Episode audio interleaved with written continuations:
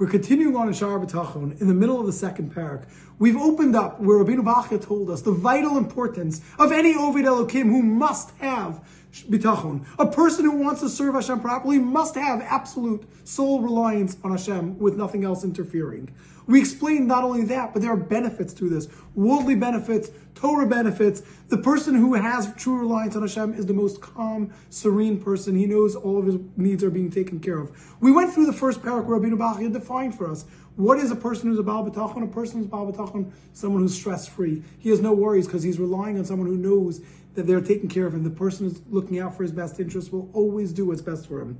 We're now in the second parak, where Rabbi Bach is discussing what are characteristics that are required for someone to be worthy to be relied upon? And we explained, we opened up that the first step is whoever it is that you're relying upon must have a compassion for you, must have love for you, must have pity for you, and truly want what's best for you. We continued on and said this has to be a person who's paying attention to you at all times. They're energetic. They want to look out for you. They are open. They're looking for what's best for you, paying attention and looking out for these things. We then said, of course, this person also needs to have the power to accomplish that which they want. Just because someone wants to do something and loves you and cares about you, they still need to have the ability to go and accomplish this. Then we said, on top of that, the person has to have the knowledge what is truly best for you. Just because I want to do what's good for you, I have to also know what's really good for you, not only what seems to be good for you, but what's also hidden. There are many things we don't know about. Make sure we know what's truly going to be best for you. Then we said this has to be someone who's constantly been there. The person has been there from when you were in your mother's womb, all the way until today, and will continue being there until the person's death.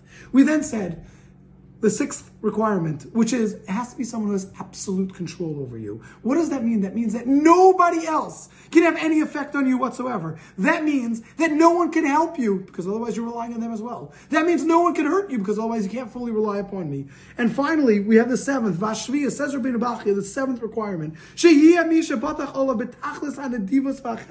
The person who you're relying upon has to be someone who has generosity. He has complete and absolute kindness to you. He's looking out. He is a generous and kind person. Lemisha royalo, lemisha ino royalo.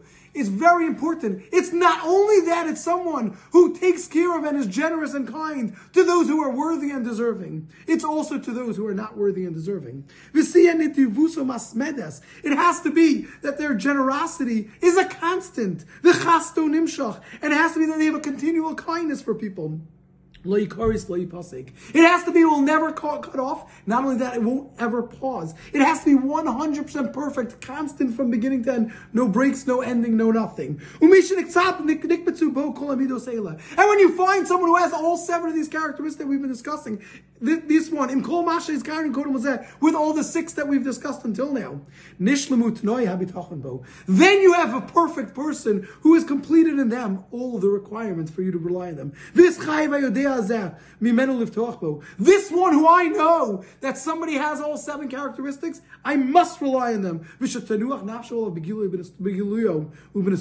And I have to relax and rely upon them and be calm in all the hidden things as well, in the well-known things as well as in the hidden things, meaning every single thing. This goes, it starts off in my heart. Because in my heart, I accept this and understand this, and it spreads throughout my body. I have to give myself over to that person. I have to be willing to jump on a swing. I have to be willing to go hang from monkey bars and be willing to let go and know the person is going to catch me. I have to want whatever decrees that person makes or that Hashem wants and that Hashem makes about me. And I need to judge that person for good in all their judgments and all their actions. That means what happens is anything that happens, I have to say this must have been for my best because somebody who is fitting into this category, someone who has all seven of these characteristics, is only going to be looking out for my best.